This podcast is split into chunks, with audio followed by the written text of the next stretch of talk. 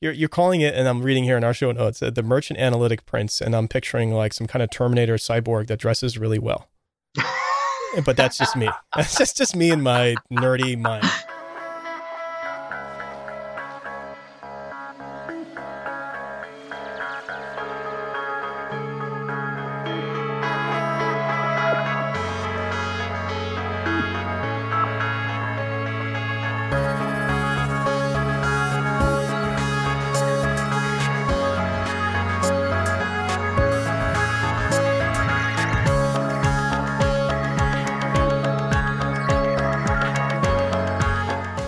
This is episode nine of the Brick and Data Podcast, a podcast dedicated to retail news, analytics, and tech. Coming up, the Amazon Prime Goldmine, Crate and Barrels tablets, New Frontier for Search, and more in this episode of Brick and Data.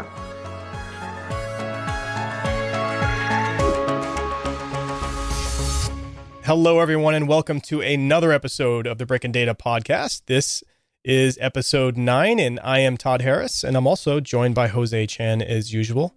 Jose, Hi, good everyone. morning. Hello. So we've got we've got some good stuff today. We've we've got a um, we've got a few things, and I think we'll start off with uh, some Amazon Prime. How long has it been around? Seven, eight years at this point, or maybe Something less than like that, right? Uh, Maybe a little bit less. I, I- we'd have to look up the figures, but a little bit less. Yeah, we we've all known it's awesome. I, do you do you do Prime at your house, or you guys not do it? We are we are an Amazon Prime household. Yes, it's almost a no-brainer. I tell you, it, right? It is a no-brainer for the benefits you get. It sounds like a, it sounds like we're doing an advertisement. I mean, you know, I mean, we don't. Amazon does not sponsor this, although at some point we would love that, but they certainly don't. Um, but they we got, we found some interesting stats. So Forbes had an article this week, and and this is this is definitely newsworthy because I don't think I've seen really I've seen stats on the amount of customers and the growth, but I never realized, and I don't know if you have, but the value of those Amazon customers that are Prime subscribers. So the big value um, initially when Prime came out was the was the quick shipping, right? The kind of Sure. the free shipping, even the free shipping combined with you know you're going to get that in two days. Um, eh, I think it's gotten it's gotten even better over the past few years, where you know I think Amazon's just expanding their their um, distribution centers. They're getting closer to the customer. They're becoming more agile. Uh, it's you know it's it's it's absolutely amazing the speed at which you you know you when you order something you get it so fast it, it's almost spoiled us so that we're just constantly ordering from Amazon. It Seems like there's around the neighborhood here there's an Amazon delivery truck or a UPS truck delivering Amazon packages all week long every day. So it's a constant flow, right? So Yeah. they seem like so we've got this um I've got this report from Forbes, and uh, there's about 49 million Prime customers right now. And what was really even more amazing is that to to Amazon, those customers are worth 143 billion dollars to Amazon over their lifetime. So that's a really valuable customer when you break that down. You know, over the 49 million. I haven't, I haven't uh, uh, done the math there and carried the the one over and subtracted from 10 and then all that good stuff. But I, I I can just look at that and I think we all kind of realize that there's a lot of money they have tied in, a lot of value tied in to your uh, to your you know to you or me being an Amazon Prime customer. So it, it's really neat, and, and there's reasons behind it, right? I mean, what what would you sus- suspect, Jose? Like, why why do you think, um, why do you think it's such an appealing thing outside of, I'll say, even outside of the free shipping, Sure. And look, that's a really good question, Todd. right? Uh, it, it, it's sticky, right? I mean, it, it's kind of like think of it this way: it's like one-stop shopping. Uh, and even though you don't think of or may not use all the services, right, that they offer, it's just a go-to place. And look, we're a generation. I think across all generations, doesn't matter if you're Z, Y, X. It doesn't matter. Baby Right. boomers. Right. Um, we want convenience, right? Uh, we have lifestyles where we're on the go. And if there's a place where you could just shop and it's your go to place uh, for certain things, not everything, obviously, and they already have your information, they already have your credit card, that's less time spent doing that. And it's just a click versus a few clicks of surfing, Right. and you just buy things. It's it, it, to your point, it's a no brainer. And they've Yeah. actually created this one stop shopping, let's say, uh, digital experience in such a way that we all go back. I mean, it's not just the products, but you have Amazon Prime Video, right? Right. So you get free videos as well uh, for, for for series, and it's it, it- it's they've been able to do this, whereas normal retailers, let's say brick and mortar retailers, have tried to have their own apps, uh, but that doesn't seem to work because it's only uh, one brand of retailer, right? Or it's only one retail brand doing this. Sure. It's much more effective when it is, let's say, an independent, perhaps, uh, app or website that has many more brands and people have that, you know, experience uh, across the board. Oh, no doubt. I mean, they've got they've got access to brands, um, every single brand possible. It seems like every brand has a you know a mini store on Amazon, and um, and you know while while we were while the question before was you know what are they doing, what what is Amazon doing that's so great outside of logistics?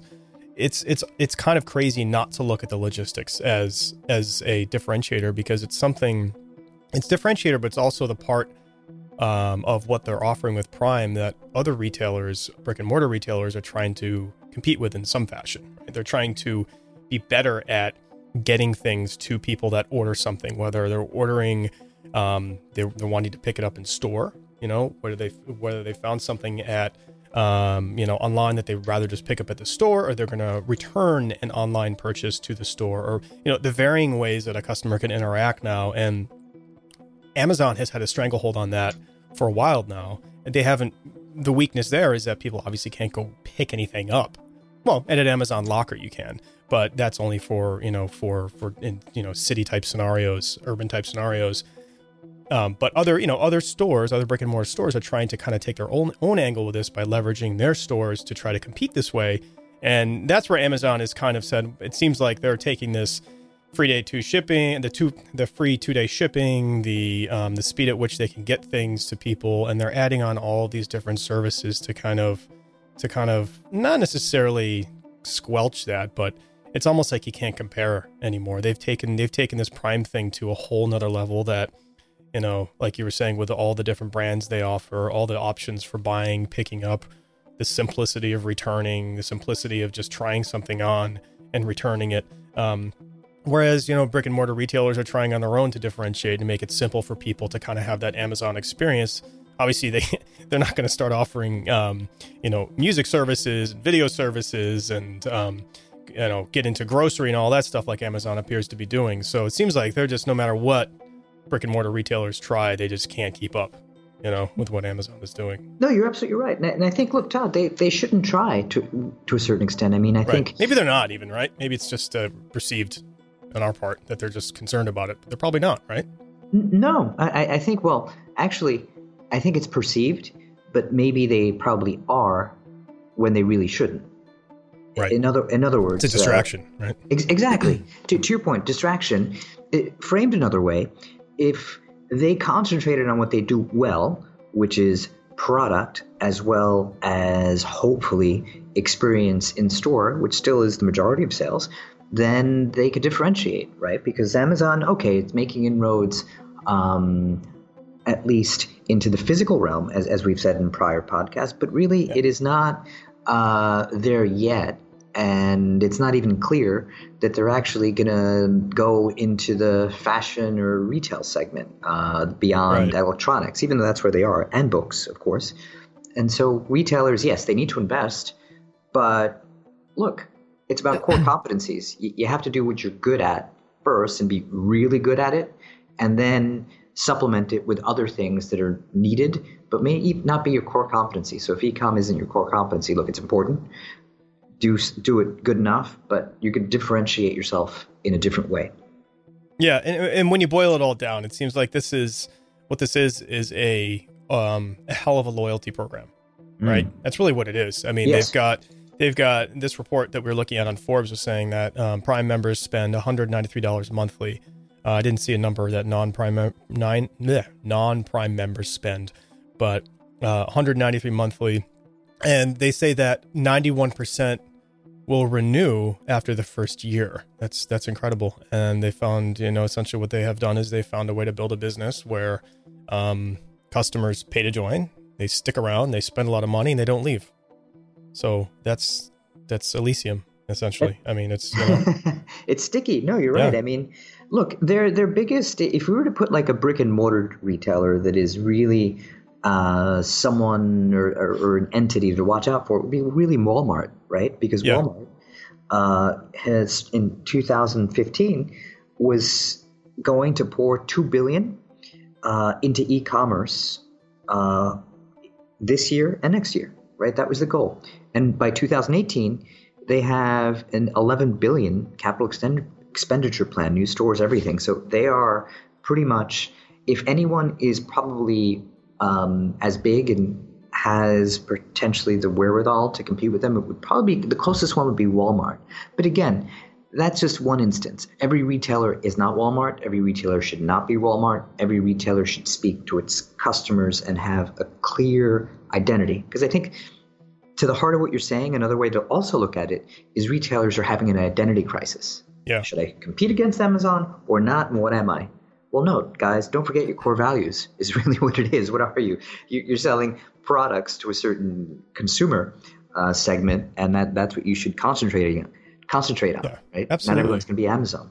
Yeah, and, and and speaking of all that, I mean, if you look at um, kind of moving into the next next segment is um, brick and mortar retailers trying to boost that customer experience, and this we keep talking about this, but this seems to be the only way that they are going to compete in that sense is you know using either using technology or using human human interaction and also the human to technology interaction to boost that experience to create that that personalization or that feeling of oh they know me kind of thing or they are tracking what I want um, like they're doing here at Crate and Barrel apparently. So we want to talk about that for a few minutes is kind of see what um, what Crate and Barrel is doing with this uh, what they're calling this concierge software or this concierge service uh, for customers that enter the store. They're using tablets. They're using um, a new way to kind of engage and interact and kind of boost that experience.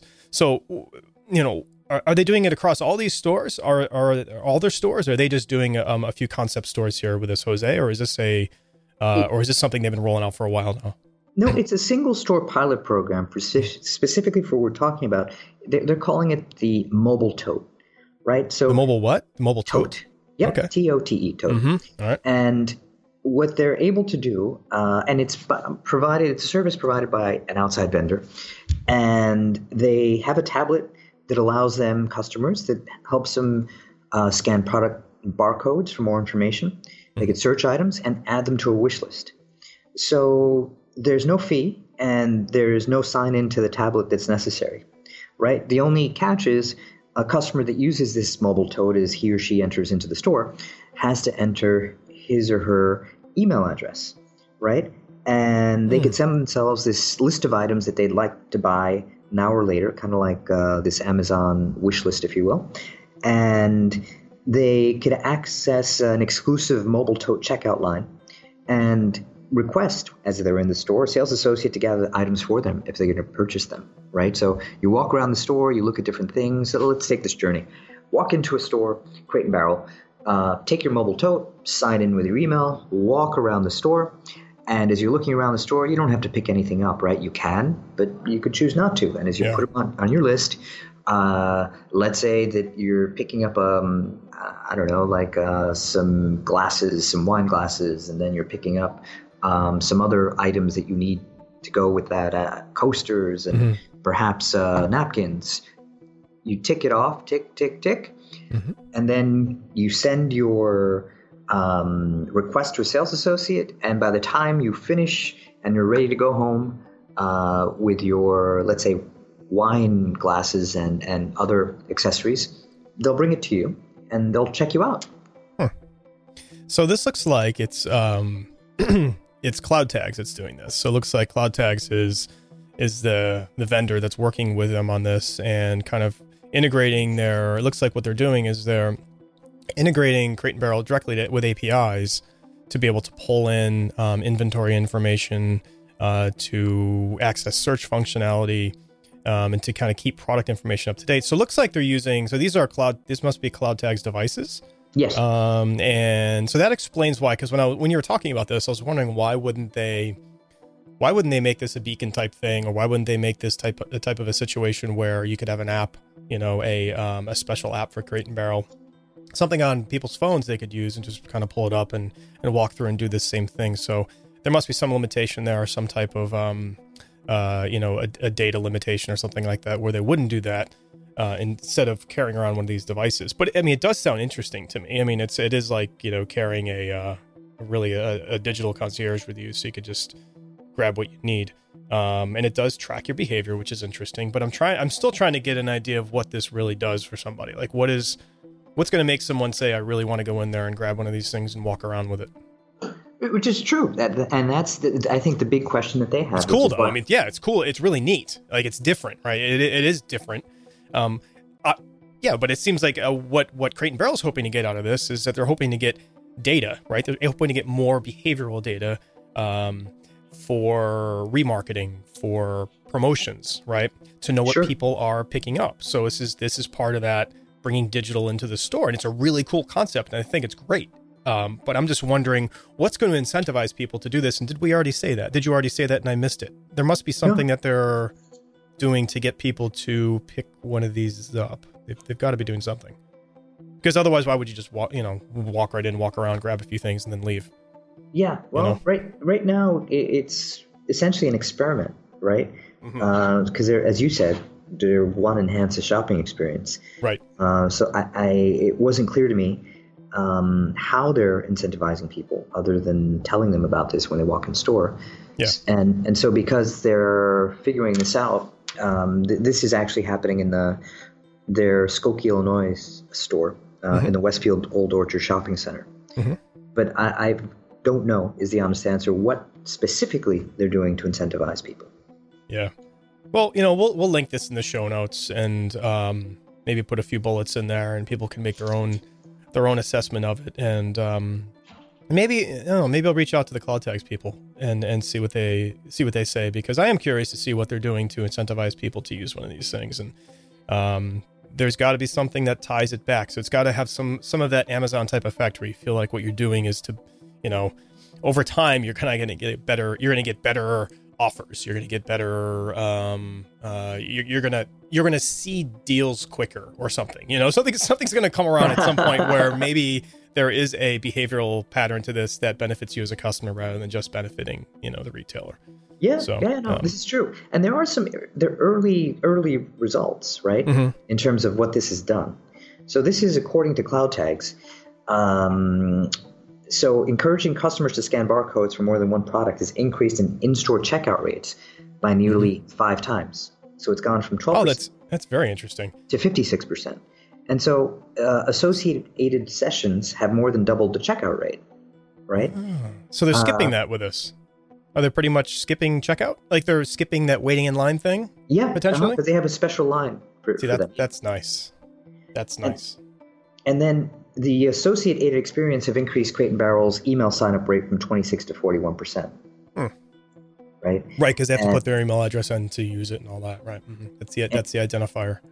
And, and another interesting statistic is that uh, Crate and Barrel has discovered that 10% of the revenue generated via the tablets comes from items that are not available in store. Uh, and this suggests that customers are emailing themselves wish lists. Right. Interesting. Yeah. So so they're getting interesting data that they didn't have before. So although we're not clear on how how you start this journey, uh, there is some interesting uh, information because after all, look, in, in any retailer, uh, where there are sales associates, uh, when one approaches a sales associate for help, it, it's much more effective uh, in terms of upselling and cross selling. Right? Yeah. Because if, if let, let, let's say you walk into a Crate and Barrel store and I'm your sales associate at Crate and Barrel, Todd, then look, if you're looking, let's use that example, the wine glasses, mm-hmm. uh, and you're looking for coasters and napkins, I'd probably suggest, well, why not a decanter? Uh, have you thought of uh, up looking not just at the plain vanilla stemless glassware crate, crate and barrel? Maybe you mm-hmm. want to look at the Riedel um, glasses that we have, which are special. What occasion do you want them for? Then I might uh, try to educate you about the different types of wine glasses. Well, you know, you look at you're looking at this seam, uh, stemless wine glasses. Maybe you want to look at the different varieties. There's some for Bordeaux, some for uh, Burgundy, some for white wines. Um, we even have snifters, right? And whether I'm on commission or not as a sales associate uh, does, doesn't necessarily matter. I mean, granted, if I were on commission, I'd probably have to upsell you more, but it, it's just mm-hmm. a nice service, even if you don't purchase. And it's also educational, which makes it stickier than going to an Amazon Prime where you'd have to read things for yourself. Know what I mean? So it's a different Absolutely. experience where you could ask me as your, uh, let's say, expert, uh, in-store expert, uh, about things in the store. On top of, I mean, you have things on your fingertips, but you know, online, even the online chats are a little uh, wonky. Um, they, oh, they, totally. They yeah. they, I'd rather have a human being kind of like quickly answer a question uh, yeah. that, that might pique my interest. And you know what? I might buy. And you know what? If I don't buy, that's still a good customer experience, which makes it sticky for me to come back. For sure. And, you know, Jose, you sound like you know what you're doing there, by the way, with the crate and barrel uh, stuff. So maybe you should think about maybe a part time part time weekend job with those guys. You could clean. You could clean up. I mean, I might sell. You really know your yeah. You really know your your glassware and and and all of that. So that's very impressive. Very impressive. Thanks.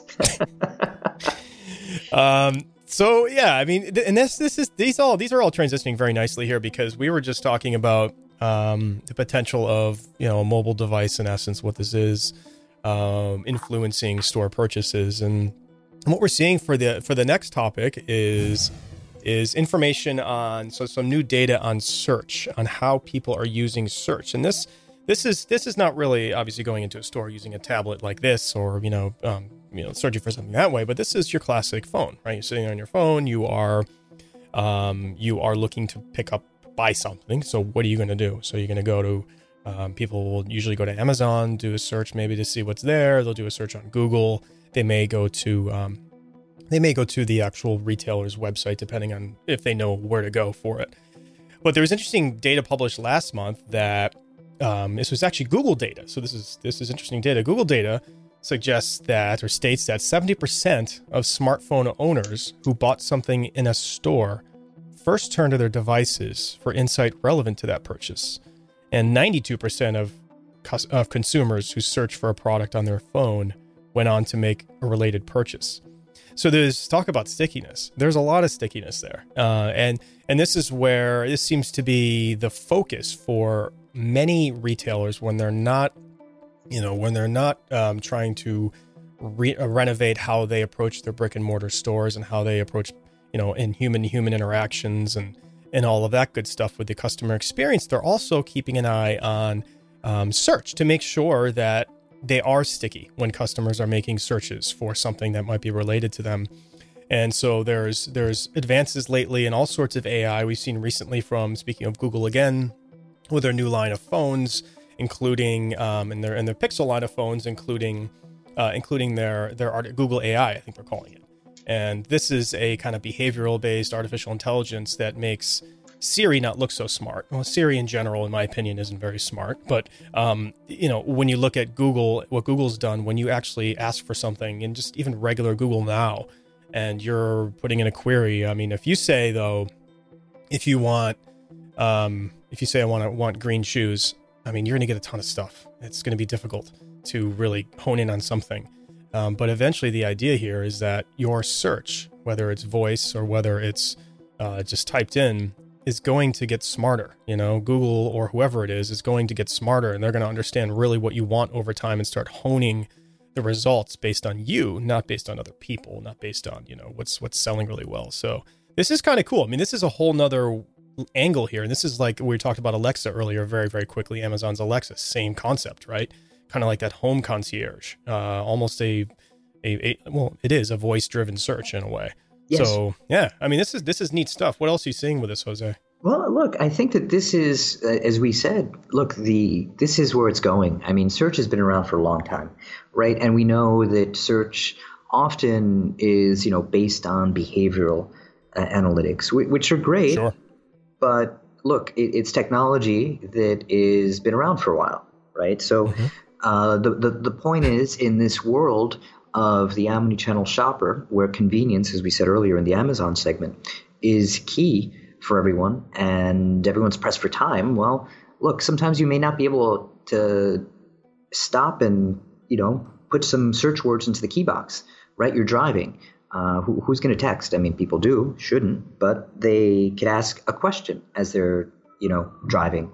Yep. Um, and it could be something from your phone, or it could be something like an Alexa. It could be an Echo, right? Uh, so, for example, there's a statistic that owners of Echo spent around 10% more uh, on Amazon, right? In the six months after they bought the speaker than before they had the device, right? Right.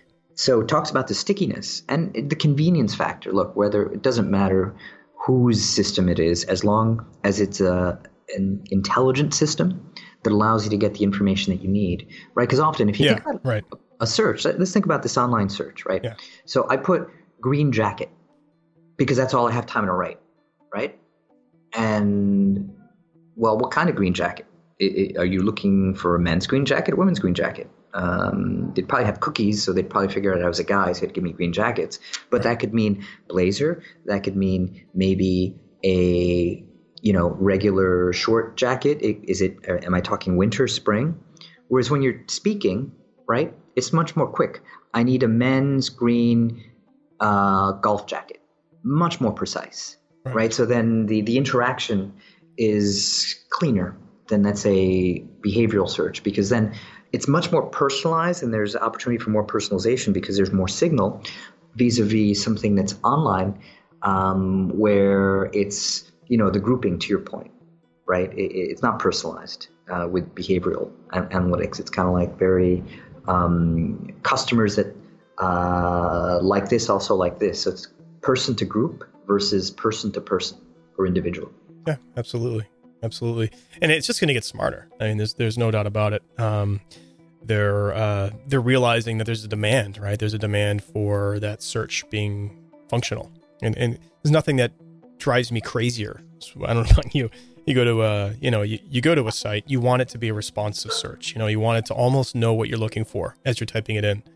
Um, you know, and and that's that's sort of where this is all going. It's in this this starts this starts kind of toeing the line of privacy concerns, I would think, too, just because sure. of the amount of assumptions being made here. I mean, this is where things get a little dicey. Of uh, you know, um, and this goes back to years ago when this started happening, where you know retailers would be watching what people are buying and sending them things based on what they're purchasing to understand various things um, happening throughout their lives, and um, it seems like as you know as we move through this and these, these artificial intelligence backends get smarter and more accurate uh, it's going to be sort of creepy how much they understand what we like and what we don't like and this will be no excuse at any point in time for retailers not to be able to offer their customers the exact thing they're looking for before they even know it you know?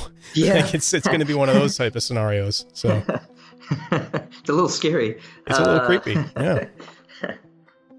But a little creepy but on the flip side, it could be very positive if, uh, let's say, implemented correctly or executed correctly.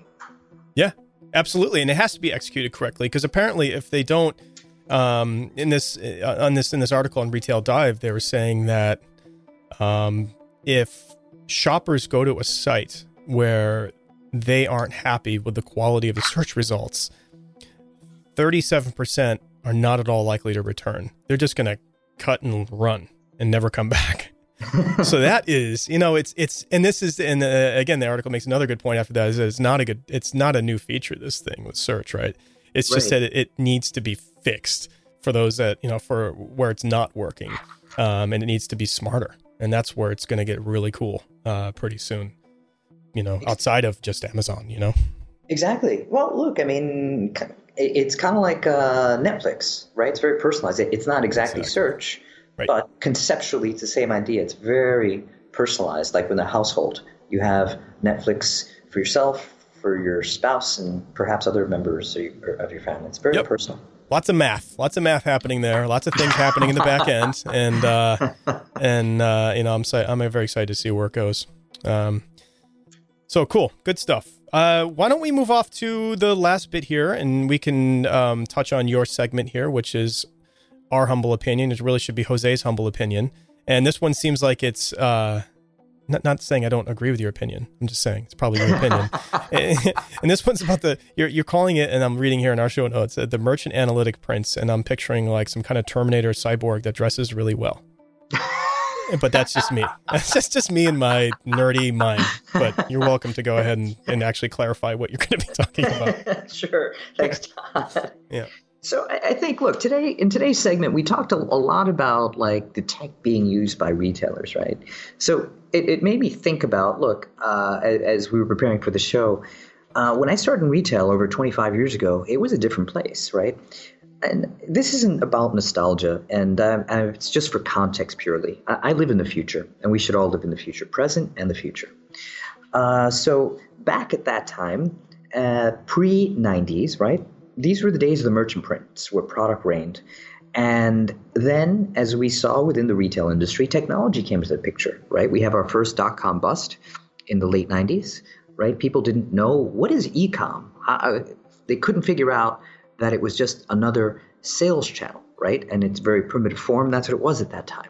It wasn't much more than that, right? And so this, it was treated as something separate right? Which explains a lot of things in terms of how we're siloed as organizations.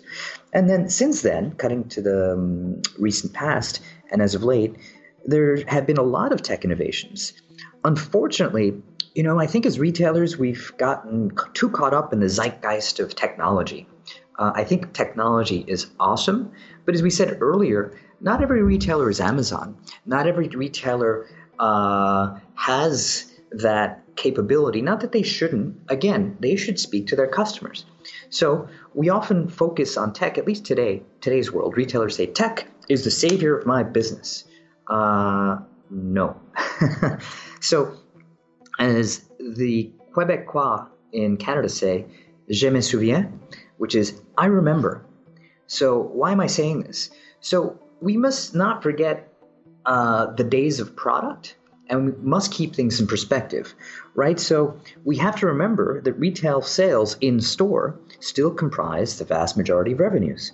So in today's world, uh, we must blend technology uh, with good product and create a positive experience in store because this is the only way that we will be able to compete against the Amazons of the world. This is not to say that we shouldn't look at technology, but again, as we've often said in, in this um, program, we need to have a roadmap that allows us um, to blend these things together.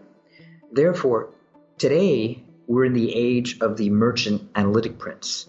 There needs to be a blend of the art and science. There needs to be a blend of what technology, uh, the, the promise of technology within our own context as a retailer, along with human intuition. That cannot change, right? That is uh, our mandate. And as we get ready for fourth quarter, uh, or rather are in fourth quarter right now, uh, in, in October, we have to keep positive and not waver. And remember that we'll be successful as retailers by make by combining both the technology with the human element and that will make us stronger as retailers, right? And by having good product along with this, which is the core of a good retailer, uh, we could actually win uh, the fourth quarter for ourselves because at, at, the end of the day, it's about personal best as a retailer rather than just uh, competing against other companies. And hopefully, um, we'll have a bigger piece of the pie for ourselves. So this week, consider as retailers, how are we going to blend the art of retail with the science that's available to us to become uh, better organizations overall? Well, I'm sure our French Canadian listeners are going to appreciate that appreciate that middle part there. So, uh, good work. Thanks. um, so, well, that's the show, everybody. Uh, thanks for listening. Questions, comments, feedback. Uh, email us at brickdatacast at gmail.com. You can find us on iTunes, Google Music, Stitcher, uh, any favorite podcast aggregator. Um, until next time, take care, and we'll see you on episode 10. And see you, Jose. Thanks. Bye.